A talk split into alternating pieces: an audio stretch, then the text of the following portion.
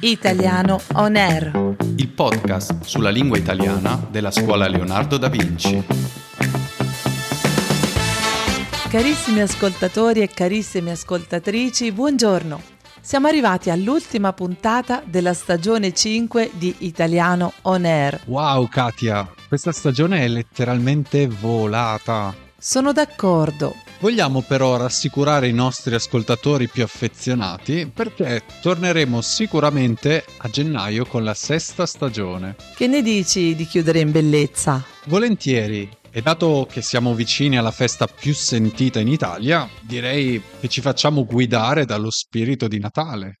Era quello che stavo pensando anche io. E per introdurre l'argomento ho una domanda per te.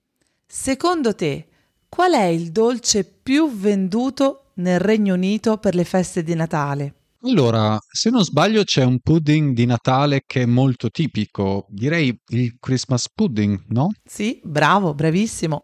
Però sembra che da qualche anno nel Regno Unito il dolce più venduto sia un altro. Davvero? Sì, un dolce italiano molto tipico di questo periodo. Il panettone. Bravissimo.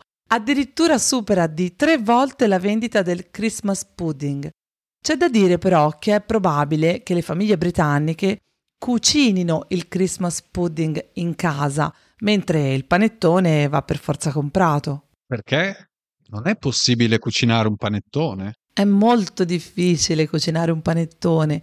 Ci sono tempi di preparazione e di lievitazione molto lunghi ed è facile sbagliare. Questo spiegherebbe anche perché i panettoni artigianali sono molto cari. Eh sì, di recente ho letto un'intervista sulla famosa rivista del Gambero Rosso a Renato Bosco, che è al primo posto nella classifica dei panettoni artigianali stilata dal mensile. In questo articolo Renato Bosco spiega che la gestione del lievito inizia ben due mesi prima. Poi inizia la produzione vera e propria. Senti qua. Arriviamo in laboratorio alle 6 di mattina per un primo rinfresco, il rinfresco della pasta. Alla sera prepariamo il pre-impasto e alle 8 del giorno dopo prepariamo l'impasto che viene infornato dopo 5-8 ore di lievitazione. A questo punto, dopo un'ora di cottura, il panettone è pronto e riposa tutta la notte a testa in giù per raffreddarsi. Ne va da sé che ci vogliano dalle 34 alle 38 ore per avere un panettone finito. Dopodiché i panettoni vengono imbustati a uno a uno, inscatolati ed etichettati.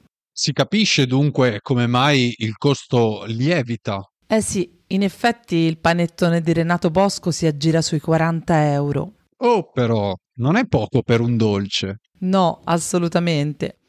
In ogni caso, credo che non si possa dire di aver assaggiato un panettone se non si prova quello artigianale.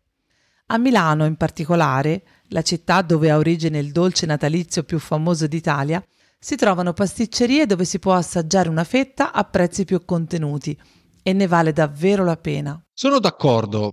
Sai che io non amavo affatto il panettone. Preferivo di gran lunga il pandoro. Poi ho assaggiato un panettone artigianale e da lì ho capito il vero gusto del panettone, davvero squisito. Oggi si trovano anche panettoni industriali di ottima qualità, magari non quelli di primo prezzo nella fascia 3-5 euro, ma sui 10-12 euro si trovano dei panettoni molto buoni. È vero, e sai che a forza di parlare di dolci mi è venuta fame? Quasi quasi scendo nella pasticceria qua sotto a fare uno spuntino. Eh, magari con un panettone. Eh sì, anche a Torino ci sono ottime pasticcerie con panettoni artigianali. Ok, ma prima del tuo spuntino spieghiamo qualche parola utilizzata oggi. D'accordo, e partiamo con l'espressione chiudere in bellezza. Significa finire, in questo caso la nostra stagione, con successo, in modo eccellente. Nel nostro caso, con una bella puntata. E speriamo che sia così. Il Gambero Rosso è una famosa casa editrice italiana specializzata in enogastronomia.